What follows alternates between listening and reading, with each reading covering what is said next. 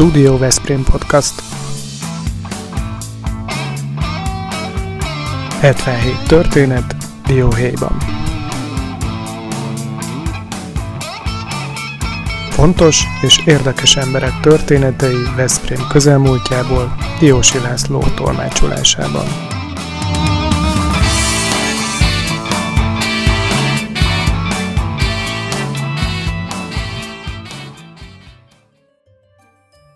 Négy történet a 77-ből.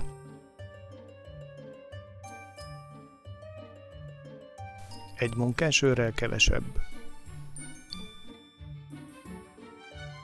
A 80-as évek végén a Veszprém megyei tanács mezőgazdasági és élelmezésügyi osztályán dolgoztam, néhány év Véménden is Mencshelyen eltöltött üzemi gyakorlat után előadóként. Beosztásom nem sokkal a titkárnők és gépkocsi vezetők feletti, de nem voltam az MSZMP tagja, nem kellett a mozgalmi életben szerepet vállalnom. Egyébként is a levegőben volt a változás, sorban jöttek létre a pártok, érzékelhető volt az erjedés folyamata. Magam is részt vettem az egyetem aulájában 1988. november 20-án tartott nyitott MDF fórumon, ahol Bíró Zoltán mellett Horváth Balázs, Pacolai Gyula és Kelemen András beszélt, az asztal mögött pedig még Lenin szobra állt. Húztam a nyakam, és azon morfondíroztam, hogy okos dolog-e kíváncsiságom kielégítendő részt venni a fórumon, lehet, hogy holnap kirúgnak miatta a munkahelyemről. Ilyen légkörben ebben a forongó világban ért osztályvezetőm dr. Gáncs Lajos titkárnőjének a hívása azzal, hogy a főnök személyesen akar beszélni velem. Ilyen még nem történt, mindig a kisfőnökökön keresztül kaptam az utasításokat és instrukciókat. Na, gondoltam, most fognak fenéken billenteni. Ehelyett az osztályvezetőm azzal nyitott, hogy engem rendkívüli megtiszteltetés fog érni. Előléptetés, fizetésemelés, véglegesítés, gondolkodtam lázasan. Úgy döntöttünk, mondta, hogy beléphetsz a munkásőrségbe. Az osztályról egy fiatalt kell küldeni, és rádesett a választásunk. Sok mindenre számítottam, de erre nem. A hátam közepére sem kívántam sem a pártagságot, sem pedig a munkásőrséget. Próbáltam időt nyerni, és kértem, hogy hadd beszéljen meg a családdal, hiszen ez fontos változás lenne az ember életében. A főnök másnapra kérte a választ. A következő napon újra ott álltam előtte. Osztályvezető elvtárs, kezdtem szabadkozva a mondókámat. Kicsik a gyerekek, a közelmúltban költöztünk Veszprémbe, rengeteg tennivalóm van, kérlek mentesítsetek a megtiszteltetés alól. Nem volt ínyére a dolog, sőt leteremtett, hogy a mencsei TS-ből a helyi vezetés tiltakozása ellenére ifjú titánként behoztak az államaparátusba, fiatalként belém helyezték a bizalmukat, Előttem a páratlan karrier lehetősége a szakmámban, és tessék, így hálálom meg a bizalmat. Nagyon kínosan éreztem magam, de eszembe jutott még egy mentő ötlet. Hogy lehetnék én a munkásőrség tagja, mikor felmentést kaptam a katonaság alól, és sohasem volt fegyver a kezemben? Főnökön vette a telefont, és felhívta Semsei elvtársat, a megyei tanács osztályunkat felügyelő elnök helyettesét, aki azonnal közölte, hogy manapság ez nem akadály, a pártagság sem követelmény, ne tököljetek, mondta, küldjetek már egy embert. Akkor jutott eszembe egy galát gondolat. A közelmúltban került hozzánk egy szintén fiatal kolléga, aki egyébként katona is volt előtte, családja sem volt még, mi lenne, ha őt jelölnék? Gáncs Lajos túl akart már lenni a kellemetlen húzakodáson, Pár nap múlva ifjú munkatársam már a munkásőrség soraiban találta magát. 1989. november 26-án az úgynevezett négyigenes népszavazáson a szavazók 94,93 százaléka a munkásőrség megszüntetésére szavazott. Ez csak megerősítette a korábban elfogadott 1989 évi 30. törvényt, melynek következtében a testület már 1989. október 20-án jogutód nélkül feloszlott. Így az én újonc kollégám is hamar leszerelt, de úgy tudom, hogy már nem is volt rá ideje, hogy magára húzza a szép, szürke, vonzó egyenruhát.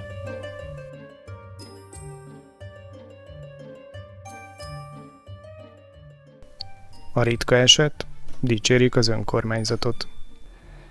1998 őszén az önkormányzati választás kampányában a polgármesteri programom számon kérhető 12 pontja közül az első a váralatti utcák épületeinek rendbetétele volt. A valamikori tisztes polgári negyed épületei a váralatti Jókai, Toborzó és Eszterházi utcákban egyre lepusztultabb állapotba kerültek. A bennük lakó elsősorban roma családok nem fizették a lakbért, a közműdíjakat, sorban kapcsolta ki az áramot a szolgáltató, megszűnt a vízszolgáltatás. Járvány kitörése fenyegetett. A közbiztonság katasztrofális volt, esetenként nem mertek az emberek bemerészkedni az utcákba, mert féltették testi épségüket. Egyre több lett a jogcím nélküli lakáshasználó. Tetézte a dolgot, hogy a várban található börtön ablakaiban a rács mögött álló, ülő rabok hozzátartozói lentről az utcából kiabáltak fel, és beszélték meg nem kifejezetten szalonképes módon a családi ügyeket. Volt olyan érdeklődő, aki még a felhangzó szövegeket is jegyzetelte, szociográfiai szakdolgozatába szánta. Az oda tévedő, a városközpontot vagy az állatkertet felkeresni kívánó turisták igazi helyi hungarikummal találkozhattak. Nem volt kínosabb annál, amikor az ottani állapotokat szemlélő és fényképező turistákat kellett kerülgetnem. Programot hirdetni könnyű, de végrehajtani? Hogyan fogjunk hozzá? Egyértelmű volt, hogy egyben tartani a roma közösséget, fenntartani gettószerű állapotokat többé nem lehet. Más megoldást kell találni. Szej volt Erzsébet kolléganőm, aki végig szenvedte velem a fogadónapokat, már alig bírta idegekkel az ömlő panaszáradatot, mely szerint a városban nincs az arra érdemeseknek bérlakás, mások pedig úgy élnek a váralatti utcák épületeiben, mint Marci Hevesen. Meglepetésemre egyszer csak egy zseniális tervel rukkolt elő. Kínáljuk fel az épületekben lakóknak, hogyha máshol oldják meg a lakhatásukat, vagyis elköltöznek, de gyorsan, akkor lelépési díjat kapnak. Ennek feltétele, hogy a jelenlegi lakhelyüket el kell hagyni, és bizonyítható módon máshol kell a kapott pénzből megoldaniuk a lakhatását az együtt költöző családnak, rokonnak, az egész pereputynak. De hát Erzsi, mondtam kétkedve. Honnan lesz annyi pénz az önkormányzatnak, hogy ezt az 1300 embert kifizessük? Nagyon egyszerű. Ahogy eltávoznak a bentlakók, bedeszkázzuk az ajtókat, ablakokat, lakhatásra alkalmatlanná tesszük őket, és azonnal pályázatot írunk ki az ingatlanok eladására felújítási kötelezettséggel. Az eladott épületekből befolyt pénzből finanszírozzuk a lelépési díjakat, így csak meg kell előlegezni banki hitellel a szükséges pénzt. Jó, de nem lesz-e abból probléma, hogy az érintett nagy családok Veszprémben nem fogják tudni megoldani a letelepedésüket, csak a környező települések rossz állapotú házainak a megvásárlásával. Az biztos, hogy ez a projekt nem a roma kérdés generális megoldásáról szól, de minden törvényesen zajlik majd, Legfeljebb téged nem fognak szeretni a környező településeken, de hát a politikus sorsa ilyen. Válaszolta a velem együttérző kolléganőm. A projektterv úgy ment át a bizottsági üléseken és a közgyűlésen, mint a kés a vajon. Elkezdődött a megvalósítás.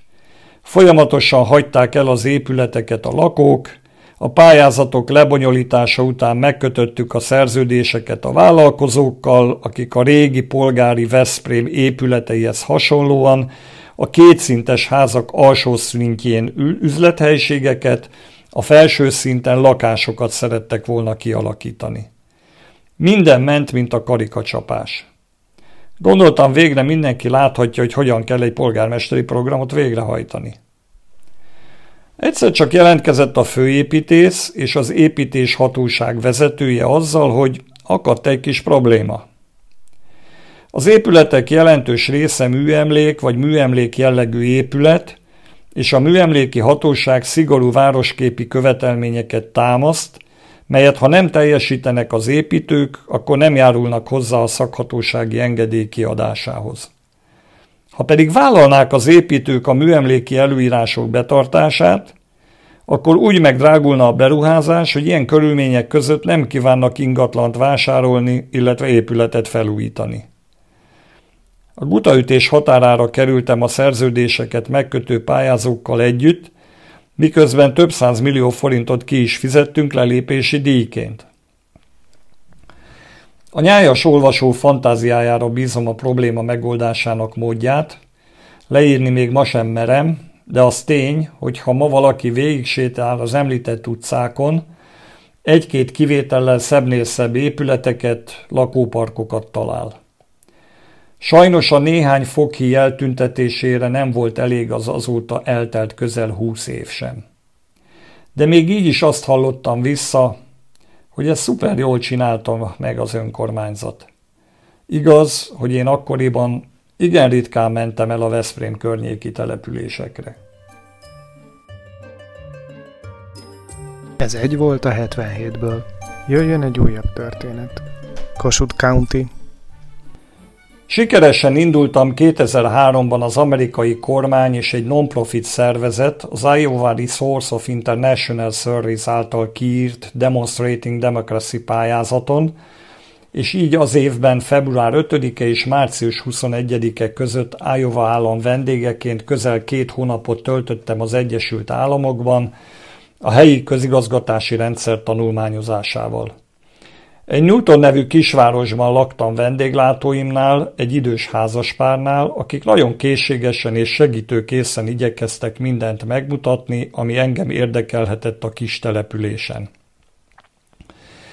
Nem kis meglepetésként ért, hogy az egyik nap olyan gépkocsit láttam a parkolóban, melynek rendszámtábláján az Iowa felirat és a betűk számok mellett a Kossuth név is látható volt. Először arra gondoltam, hogy egy kint élő magyar kérte speciális rendszámtáblát, de aztán észrevettem, hogy láthatóan több autó rendszámtáblája is viseli Kossuth nevét. Lelkes nyomozó munkába fogtam, és sikerült kiderítenem, hogy Iowa állam 99 megyéje közül az egyiket Kossuth megyének hívják, székhelye Algóna városa. Kossuth Lajos 1851. decemberében érkezett az új világba, ahol 1852. júliusáig tartózkodott. New York polgármestere köszöntötte lelkesült szavakkal és teátrális gesztusokkal őt, a már akkor is nagy és kevert lakosságú város nevében, s többek között a következőket mondta. Bemutatom önöknek, polgártársaim Kossuth Lajost, a magyar függetlenség magasztos képviselőjét, az emberi haladás bajnokát, az egyetemes szabadság ékes szóló hirdetőjét.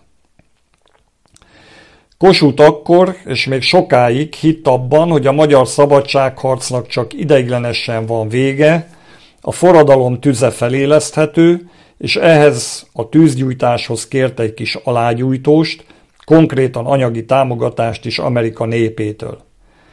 A Kossuth dollárnak nevezett kölcsönjegyek, a Filadelfiában nyomott magyar címletű papírpénzek azt a célt szolgálták, hogy megteremtsék egy újrakezdendő szabadságharc pénzügyi alapjait. Naív volt, mint mindig.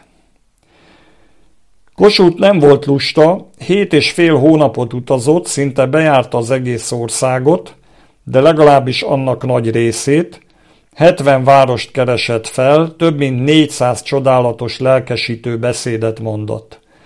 Igazán emberfeletti teljesítmény, ráadásul úgy, hogy angol tudása azért hagyott némi kívánnivalót.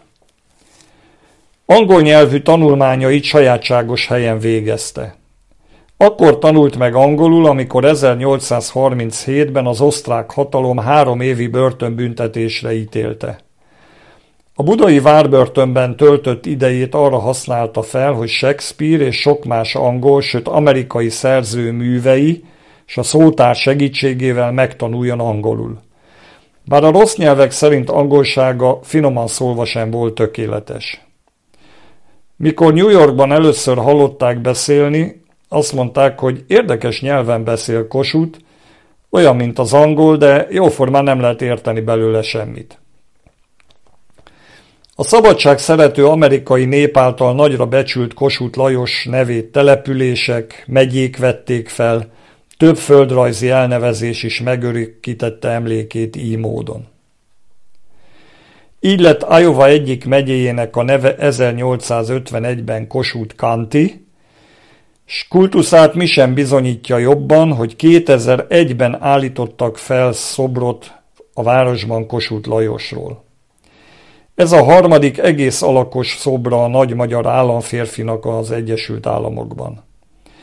Azóta minden év március 15-én az állam két szenátora, függetlenül attól, hogy demokraták vagy republikánusok, együtt megkoszoruzzák. Messze az óhaza, éppen akkor tartózkodtam az Egyesült Államokban, amikor március idusán megemlékeztek a nagy magyar szabadságharcosról, és bár nem jellemző rám az érzelgőség, de nagyon meghatott ez az esemény. Csak később tudtam meg, hogy Kossuth nem is járt arra felé, mert akkor még lakatlan volt ez a vidék. Vendéglátóim az utolsó este a búcsúvacsora után, látva nagy érdeklődésemet, egy ajándékot nyújtottak át nekem, ami nem volt más, mint egy Kossuth nevét viselő eredeti rendszámtábla, amelyet azóta is nagy becsben tartok. Fogalmam sincs, hogyan jutottak hozzá. Felettébb törvénytisztelők voltak, s már elég idősek ahhoz, hogy az éjszaka leple alatt egy csavarhúzóval leosonjanak a parkolóba.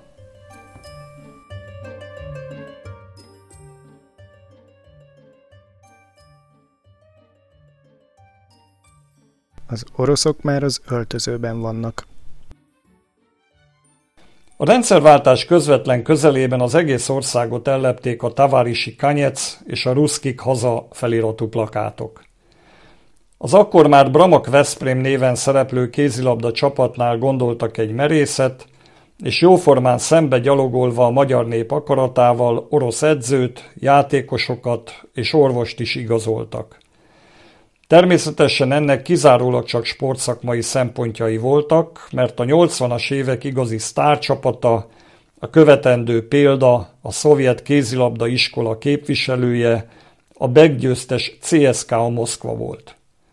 Onnan érkezett 1989-ben elsőként Valerij Melnyik edző, a két játékos Igor Zubjuk és Juri Zsitnyikov, valamint Oleg Párfionov orvos majd később csatlakozott a kerethez Igor Szazánkov is. De évekkel később szintén volt orosz kézilabdázója a Veszprémnek Andrei Barbasinski személyében. Ennek a két éves időszaknak is volt jó néhány érdekes, meghökkentő, időnként mosolyt fakasztó története, amelyekben főleg Valeri Melnyik vitte a prímet. Ezekből idézek. Hatos, két csillaggal. Valeri Melnyik úgy, ahogy volt, egy az egyben lenézte a magyar kézilabdasportot. A Veszprémit sem kímélte, mindig mindenről nagyon határozott véleménye volt, amit sohasem rejtett véka alá. Annak ellenére így volt ez, hogy személyesen megtapasztalhatta, milyenek a hazai viszonyok, hiszen a szovjet hadsereg itt szolgáló katonájaként Molnár néven a Fradiban is kézilabdázott. Moszkvából viszont már alezredesként megérkezve azt gondolta, hogy itt minden feltétel olyan, mint Moszkvában. Akkor és abban a Veszprémi sportcsarnokban edzhet, ahol csak akar, egy sem volt, várpalotára jártak át a fiúk, és ha neki kell azonnal öt kiváló játékos, csak lenyúl az utánpótlásba, és már is rendben van. Nem volt. Ezért aztán folyamatosan ostromolta az ötleteivel, a szakmai elképzeléseivel az előjárókat, mert azt hitte, hogy itt is felépíthető a CSKA Moszkva. A klub azonban erre egyáltalán nem volt felkészülve. Időnként filléres gondokkal küzdködtek, miközben Melnyik mester további sztárokat akart igazolni. Volt más különös hóbortja is az orosz edzőnek. A mérkőzések után osztályozta a játékosokat. Amikor nyert a csapat, akkor már reggel fél nyolckor ott volt a sportirodán, és írásban letette az asztalra a kiértékelt találkozót. Például így, hogy négyes kétszer aláhúzva, vagy hármas egy csillaggal.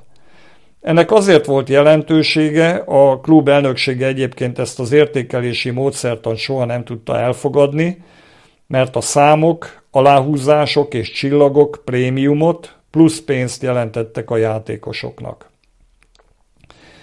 Aztán egyszer Melnyik mester Igor Zubjuknak hatost adott két csillaggal megspékelve. Hiába mondták neki, hogy nálunk az ötös egy a legjobb, nem hagyta ebben sem befolyásolni magát. És még hozzá is tette, hogy azért hatos két csillaggal, mert Zubjuk új dimenziókat nyitott az egyetemes kézilabda sport történetében. A bökkenő csak az volt, hogy az említett teljesítmény nem a Barcelona, hanem a Szolnok ellen nyújtotta az egyébként kiváló balszésű. A KGB kihelyezett tagozata Magyarországon a 80-as évek végén bevezették a személyi jövedelemadót, amely szinte kilátástalan helyzetbe sodorta a Veszprémi férfi kézilabda klubot. Hiszen a fizetések kigazdálkodása cseppet sem volt könnyű feladat. Különösen az orosz munkavállalók kifizetése okozott nehézségeket. Valeri Melnyik akkor előállt a szokásos nagylelkű és nehezen teljesíthető ajánlatával. Azt javasolta az Egyesület vezetőségének, hogy vásároljanak öt Volga gépkocsit, de lehetőleg fekete színűt, és egyet-egyet irassanak Igor Zubjuk, Juri Zsitnyikov és Oleg Parfionov nevére, kettőt pedig az övére, és akkor ezzel rendezve lesz a fizetésük. Mennyikék aztán ezeket a járműveket eladták borsos áron Moszkvában. A Merkurnál sikerült is rövid időn belül jó áron hozzájutni a volgákhoz, mert a budapesti vállalatnál dolgozó, a csapat egykori játékosa igazgatóként segítette ezt a cseppet sem egyszerű tranzakciót lebonyolítani. Azokban az időkben ugyanis hosszú éveket kellett várni egy-egy autóra. A kézilabdások akkori központi sportirodája a felszabadulási úton volt, az úgynevezett forfa épületek egyikében, amely előtt nap mint nap ott parkoltak a fekete volgák. Rejtélyes ügynek látszott, a megyeszékhely legnagyobb lakótelepén elterjedt a plegyka, hogy az orosz KGB még mindig itt van Veszprémben. Persze nem. Diploma a tábori sátorverésről. A már említett Oleg Párfionov doktor, akit Valerij Melnyik hozott magával, legalább olyan különleges személyiség volt, aki inkább hasonlított egy testépítő sportolóra, mint egy gyógyító orvosra. Az embernek időnként az volt az érzése, hogy jobb erőben van, mint a kézilabdázók. Naponta több órát edzett, erősített, és a főnökével különleges szabályokat hoztak az öltözőben az egészség megőrzéséért.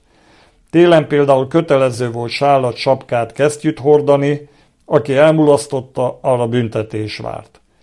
A gyógyítási módszerei is időnként szokatlanok voltak Párfionov doktornak, amit nem különösebben kedveltek a játékosok. Ennek köszönhetően ebben az időszakban volt a legkevesebb sérültje a csapatnak.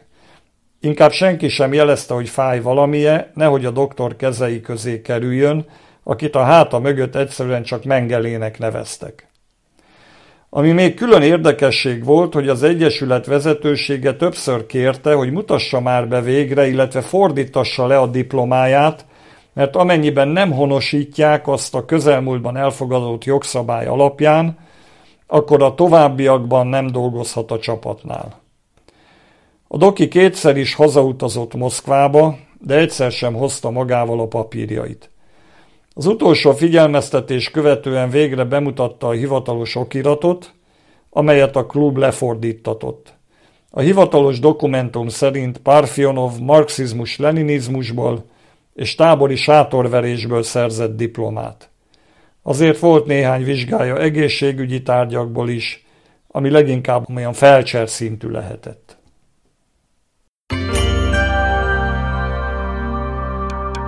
Ez a Studio Veszprém műsora volt. Hallgasson ránk minden pénteken! Ezek és más történetek a diósilászló.hu weboldalon megrendelhető könyvben.